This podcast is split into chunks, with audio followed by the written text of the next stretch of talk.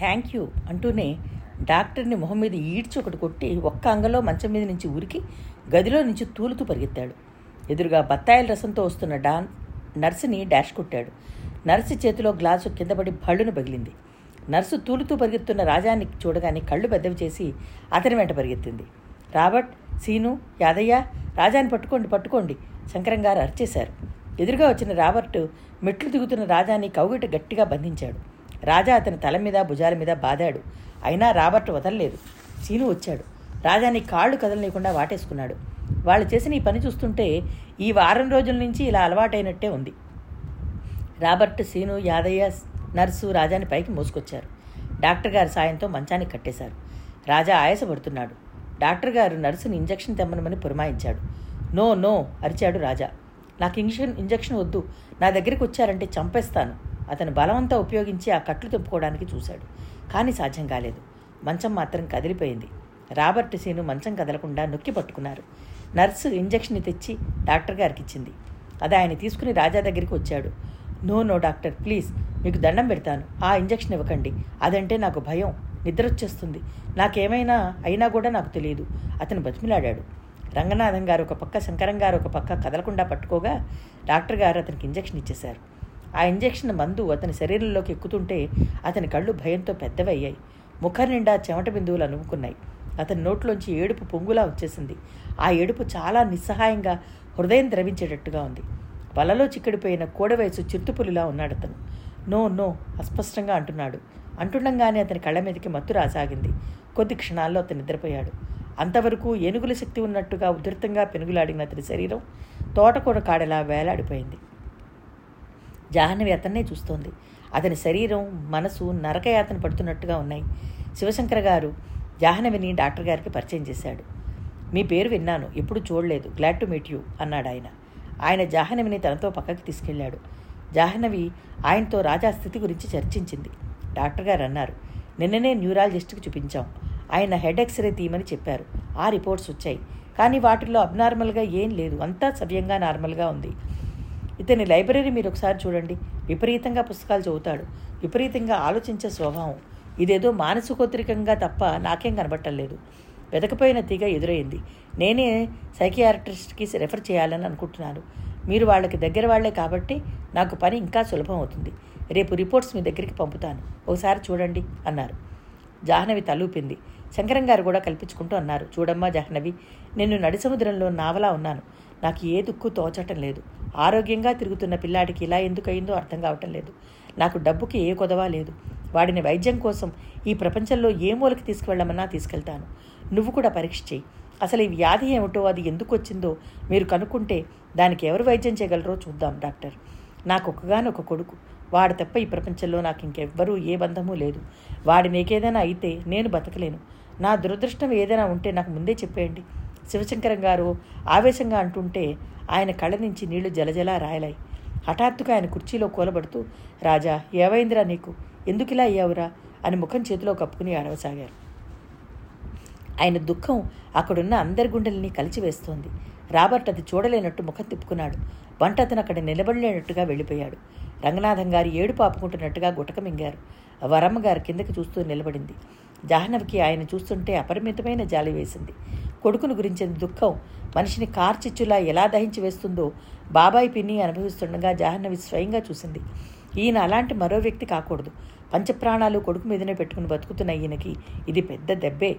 బాధపడవద్దని చెప్పడం తేలికే కానీ ఆ బాధ అనిపించిన వారికి తెలుస్తుందేమో. కొద్దిసేపు అయిన తర్వాత డాక్టర్ గారు వెళ్ళిపోయారు. రంగనాథం గారు ఆయన దగ్గరికి వచ్చారు. వస్తాను శంకరం నేను రేపు ఫోన్ చేస్తాను మళ్ళీ వస్తాను. నువ్వు ఊరికే దిగులు పడుతూ కూర్చోకు. మన చేతుల్లో ఏముంది చెప్పు. మనం చేయగలిగిందంతా చేస్తాం. ఆపై ఆ సర్వేశ్వరుడే ఉన్నాడు. అంతా వాడిదయ్య. మన నిమిత్త మాత్రం అనుకోవాలి. ఆయన భుజం ఆత్మ ఆత్మీయంగా తట్టి చెప్పారు. వస్తాను అంకుల్ అంది జాహ్నవి. ఆ డాక్టర్లు నాకు చెప్పడానికి ఏదైనా భయపడుతున్నారేమో నువ్వు కనుక్కుని చెప్పమ్మా. నాకు నిజం తెలియాలి. అసలు వాడి సుస్థి ఏమిటో తెలియకుండా పోతున్నందుకు పిచ్చెక్కినట్టుగా ఉంది అన్నారు ఆయన. జాహ్నవి రాజా కేసు గురించి తాను అన్ని వివరాలు మాట్లాడతానని వాగ్దానం చేసింది. ముగ్గురు బయలుదేరారు. రంగనాథం గారు వరమ్మ గారు దీర్ఘాలోచనలో మునిగిపోయినట్టుగా కూర్చున్నారు. వారి మనసుల్లో చీకటి నమ్ముతున్నట్టుగా ఉంది. శివశంకరం గారి బాధ వాళ్ళకి అర్థమైనంతగా ఇంకెవరికీ అర్థం కాదేమో. నువ్వు చేయగలిగినంత సాయం అంతా చెయ్యమ్మా. మన గోపి పోయినప్పుడు శంకరం నన్ను ఎంత ఆదుకున్నాడో తెలుసా? నాకు వాడు ధైర్యం చెప్పినంతగా ఇంకెవరూ చెప్పలేదేమో. వాడికి మనం చాలా రుణపడి ఉన్నాం. ఇది ఈ రకంగా తీర్చుకుంటే మనం ధన్యులం అవుతాం. అలాగే బాబాయ్ అంది జాహ్నవి. తర్వాత ఎవరూ మాట్లాడలేదు. అందరి మనసులు భారంగా ఉన్నాయి. ఇంటికి కారు వచ్చి ఆగింది. కారు దిగి ఇంట్లోకి రాగానే ముచ్చమ్మ తలుపు తీస్తూ అరుణ్ బాబు గారు వచ్చి గంటకు పైగా అయింది. మీకోసం చూస్తున్నారు అని చెప్పింది. సోఫాలో పడుకుని ఉన్న అరుణ్ లేస్తూ ఇచ్చిన వాగ్దానం నిలబెట్టుకోకపోవడంలో నీకు అంతర్జాతీయ ప్రథమ బహుమతి ఇవ్వచ్చు అరుణ్ జాహ్నవిని చూస్తూ కినుగ్గా అన్నాడు. సారీ అరుణ్ అంది జాహ్నవి జరిగిందంతా చెప్తూ. రాజానా వాడికేమైంది? పాపం ఎప్పుడు చూసినా పుస్తకాలు చదువుతూనో రికార్డ్స్ వింటూనో ఉండేవాడు అన్నాడు అరుణ్. ఆ పుస్తకాలే ఇంత పనిచేసి ఉంటాయని నా నమ్మకం. ఏదీ అతిగా చదవకూడదు. అంది వరమ్మగారు.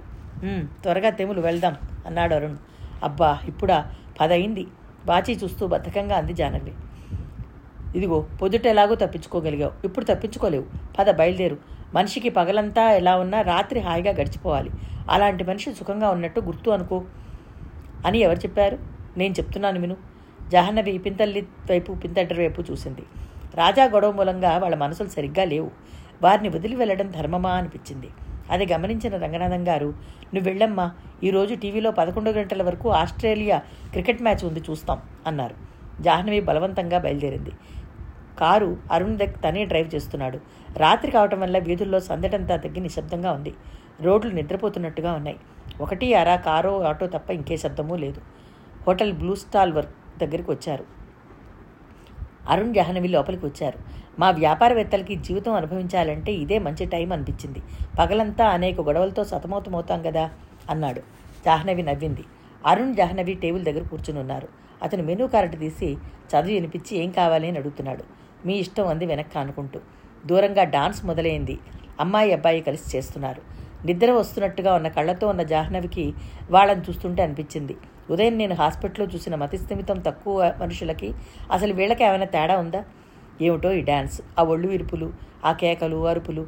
జాహ్నవి తల తిప్పి చూసింది. పక్క టేబుల్ దగ్గర ఒక అమ్మాయి ముగ్గురు అబ్బాయిలు కూర్చుని ఉన్నారు. ఆ అమ్మాయితో ముగ్గురు సమంగా జోక్స్ వేస్తున్నారు. జీన్స్ వేసుకుని బనీన్ వేసుకుంది. పోనీటైల్ కట్టుకుంది. అమ్మాయి చాలా హుషారుగా ఉంది. దూరంగా అక్కడక్కడ టేబుల్స్ దగ్గర చాలా వరకు అబ్బాయిలతో అమ్మాయిలు ఉన్నారు వారంతా సరదాగా చేస్తున్న భోజనం వింటున్న సంగీతం చూస్తున్న డాన్స్ ఎంజాయ్ చేస్తున్నట్టున్నారు. జాహ్నవికి అలసటగా ఉంది. ఆవలింతలు వస్తుంటే ఆపుకుంది. ఇంతలో టేబుల్ దగ్గరికి ఎవరో వచ్చారు. హలో అరుణ్ అని పలకరించారు.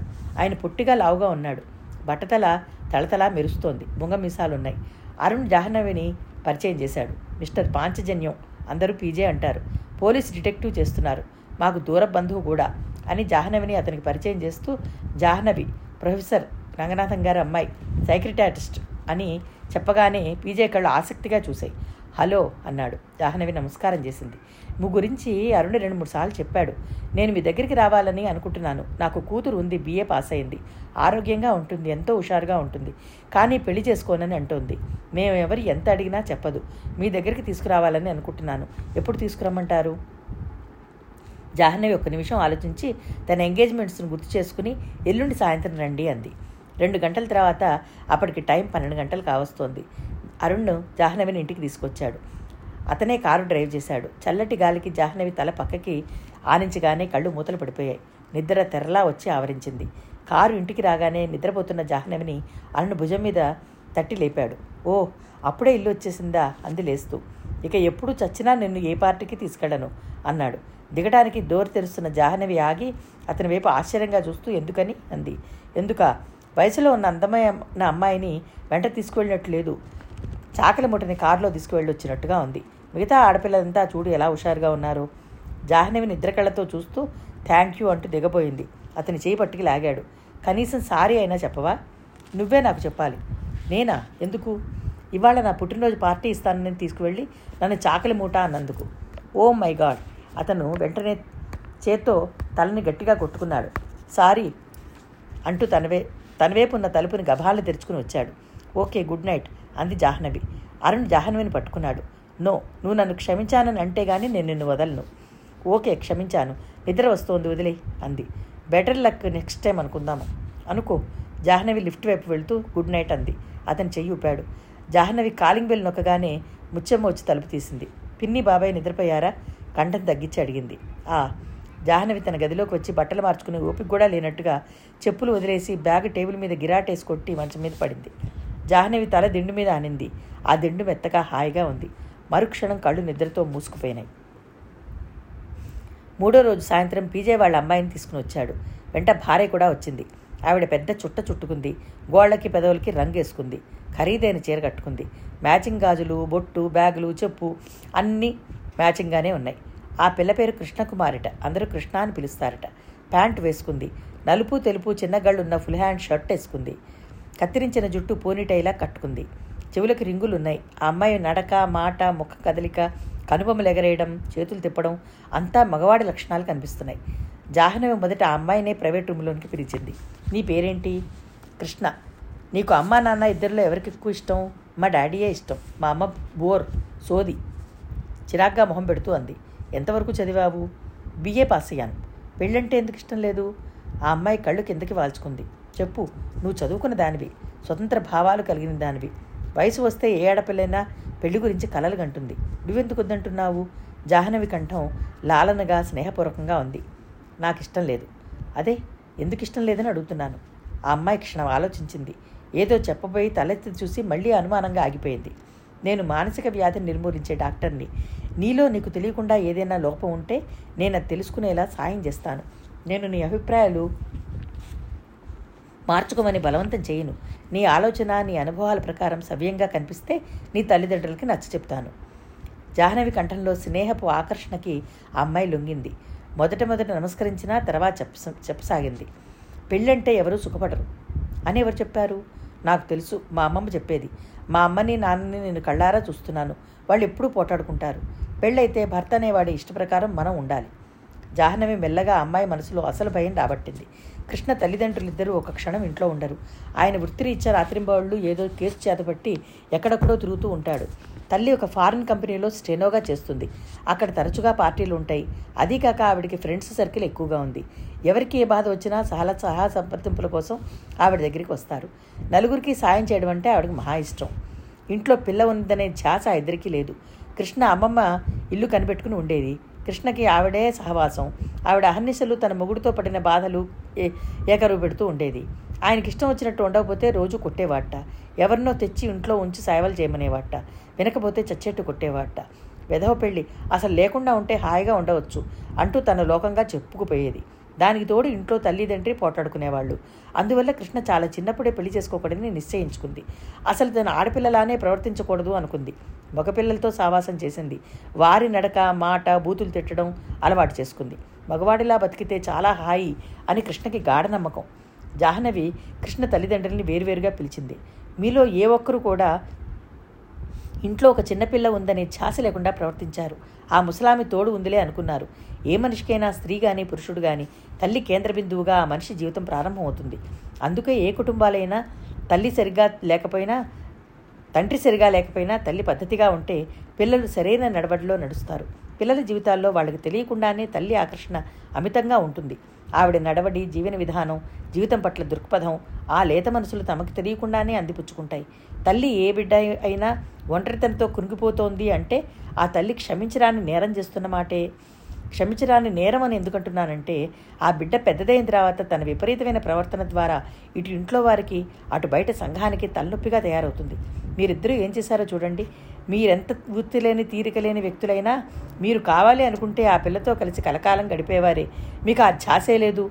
చాలామంది పిల్లలైతే వారికి తండ్రి బట్టలు ఇచ్చి చదువు చెప్పిస్తే చాలు అనుకుంటారు. ఇవి బాహ్య అవసరాలు. కానీ మానసికమైన అవసరం ఇంకోటి ఉంటుంది. అది ప్రేమను పొందాలనే ఆకాంక్ష. ఏ ఇంట్లోనూ పిల్లలకి తల్లిదండ్రుల నుంచి అది కరువు కాకూడదు. పశ్చిమ దేశాల్లో ఇది కరువు అయ్యే పిల్లలు అలా తయారవుతున్నారు. మనకి కూడా మెల్లగా ఆ వ్యాధి వస్తోంది. మీ అమ్మాయి విషయం చూడండి. మీరిద్దరూ తీరుబడి లేక ఆ పిల్లని ఆ ముసలంతో వదిలేసేవాళ్ళు. ఆవిడ తన మనసులో రగులుతున్న బాధ అంతా ఆ పిల్లకి నూరిపోసింది. పిల్లలు ఎక్కువగా తల్లిదండ్రులతో లేక తోడబుట్టిన వారితో తన ఈడు వారితో స్నేహితులతో గడపాలి. ఇలా తన వయసుకి మనసుకి సంబంధం లేని వాతావరణంలో వీళ్ళు ఎదగకూడదు. మీ అమ్మాయికి పెళ్ళంటే వెధవగోల అనే నమ్మకం మనసులో ఏర్పడిపోయింది. దానికి చదువు స్వతంత్ర ప్రవృత్తి మరింత బలం తెచ్చాయి. పీజే అతని భార్య ఇద్దరూ అతి సీరియస్గా ఇది విన్నారు. శ్యా- శ్యామలాబాయి భర్త వైపు తిరుగుతూ విన్నావా? ఇప్పటికైనా నీకు తెలివచ్చిందా? అసలు ఆ వెధవ డిటెక్టివ్ పని మారేమని నీకు ఎన్నాళ్ళ నుంచి పోరుతున్నాను? దీనికంతకీ నువ్వే కారణం అంది. పీజే గండు పిల్లలే అరిచాడు. షటప్ దీనంతటికీ కారణం నువ్వే. నీకు అసలు ఉద్యోగం వద్దని చెప్పానా? కాలక్షేపం ఉండదు అంటూ ఆ బోర్డు ఉద్యోగంలో చేరావు. స్నేహితులు పార్టీలు అంటూ అడ్డగాడిదలా తిరుగుతున్నావు. పిల్లని వదిలేశావు. ఆయన గయ్యం లేచాడు. మర్యాదగా మాట్లాడు. ఆవిడ లేచింది. ఏం చేస్తావేమిటి? ఆయన లేచాడు. ఆగండి ఆగండి. జా జాహ్నవి ఆపు చేసింది.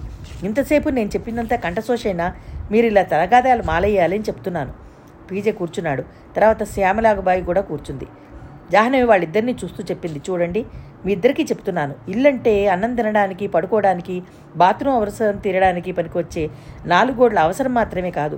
ప్రేమ ఆప్యాయత వెలివిరుస్తూ మనిషికి నిశ్చింత సుఖం ఆనందం పంచి ఇచ్చే చోటు కావాలి.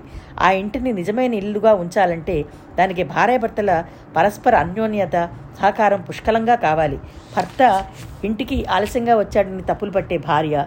ఇంట్లో భార్య అనే వ్యక్తి తన కోసం ఎదురు చూస్తుందని గుర్తించని భర్త. వీళ్ళ మూలంగా ఇళ్ళు అనేవి నరకాలుగా తయారవుతాయి. మీరిద్దరూ ఇప్పటికైనా ఒకరినొకరు అర్థం చేసుకోండి. మీరిద్దరూ కలిసి ఆ అమ్మాయిని అర్థం చేసుకోవడానికి ప్రయత్నం చేయండి. ఏమంటారు? ఆ అమ్మాయిని వారానికి ఒకసారి నా దగ్గరికి పంపితే నేను కూడా అమ్మాయికి తన తప్పు తను తెలుసుకునేలాగా చేస్తాను సరేనా? పీజే గాఢంగా నిట్టూరు పొదిలి సరే డాక్టర్ అన్నాడు. వాళ్ళ ముగ్గురు వెళ్ళిపోయారు. ఇంతలో సైకాలజిస్ట్ విజయ్ వచ్చాడు. అతని చేతిలో కొన్ని రిపోర్ట్స్ ఉన్నాయి. కృష్ణ మోహన్ గారు ఆ రాజా కేసు గురించిన వివరాలన్నీ పంపించారు మేడం. నేను కూడా మీరు అడిగిన ప్రకారం రోషాక్ టెస్ట్ టీఏటీ టెస్ట్ తీసుకున్నాను. మైల్డ్ యాంగ్జైటీ ఉంది తప్ప అది ప్యూగ్ స్టేట్ కాదు. స్టాచ్యూ సిచ్యువేషన్ యాంగ్జైటీ ఉంది అన్నాడు. జాహ్నవి వాటిని వరుసగా తీసుకుని పరీక్షగా చూసింది. రిపోర్ట్స్ అన్నీ సక్రమంగా ఉన్నాయి. మానసికంగా శారీరకంగా అన్ని విధాలుగా ఆరోగ్యంగా ఉన్న వ్యక్తికి పరీక్షలు చేస్తే ఎలాంటి ఫలితాలు వస్తాయో రాజాని పరీక్ష చేస్తే అలవే కనిపించినాయి. మరి అతనికి సుస్థి ఏమిటి? పిచ్చిగా కనిపిస్తున్నాడు.